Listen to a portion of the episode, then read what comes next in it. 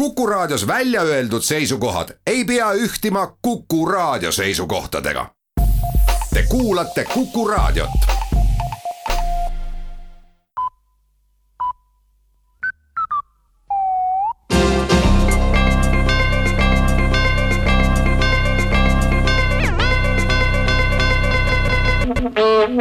tere uudiste stuudiost, mikrofoni juures Rohke Debelak sel aastal on metsa ära eksinud rekordarv inimesi, annab teada värske politsei statistika. mõned päevad tagasi tuli teade, et valitsus on metsa pannud, eile lisandus signaale sellest, et ka Riigikogu on omadega metsas ja ei saa sealt välja.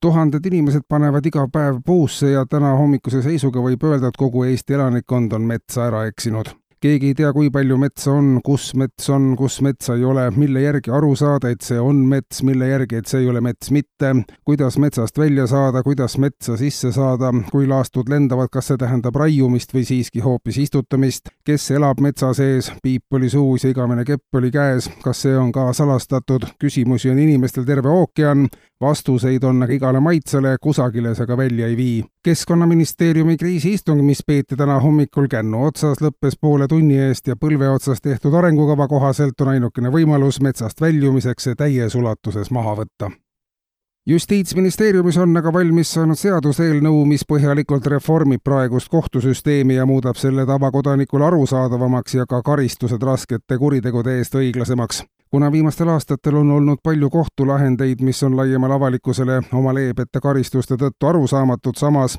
aga on kõik endiselt juriidiliselt korrektne, siis tuuakse seadusesse sisse lõplikum instants. alates uuest aastast suunavad kohtud suurema osa rasketest isikuvastastest kuritegudest edasi viimse päeva kohtule viimse päeva kohus langetab õiglase otsuse ja selle eest ei õnnestu pakku pääseda mitte ühelgi kurja teinud inimesel. seadusemuudatuse kohaselt Eesti kohtuvõim raskeid isikuvastaseid kuritegusid enam lahendama ei hakka ja nii vabaneb ka suur hulk ressurssi lähiajal saab paika ka õiguslik raamistik, mis võimaldab inimesel otse viimse päeva kohtu poole pöörduda. lahendi kiirus pole praegu ette ennustatav, aga lõpptulemus on tegudest lähtuvalt adekvaatsem kui seni, lubab ministeerium seaduse seletuskirjas kuigi järjest sagedamini on kuulda väiteid, et tippjuhte on raske leida ja neid on Eestis vähe, kummutab liikluspolitsei need seisukohad. liikluses on tippjuhte arvukalt ja nende juhtimisvõimet ja tegutsemist on kõige parem jälgida tipptunni liikluses kui ka öisel ajal. tippjuhid paistavad silma sellega, et võrreldes näiteks keskastme juhiga või tavalise juhiga suudavad nad valida juhtimiseks kõikvõimalikke ja mittevõimalikke sõidukeid ja teelõike.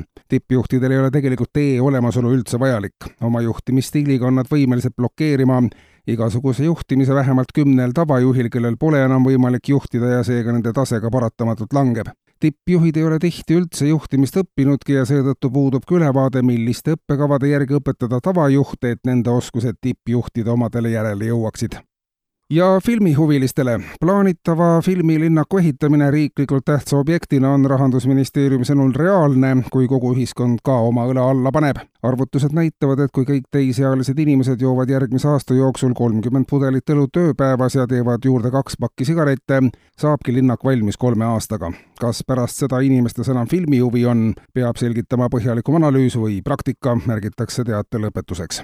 kuulsite uudiseid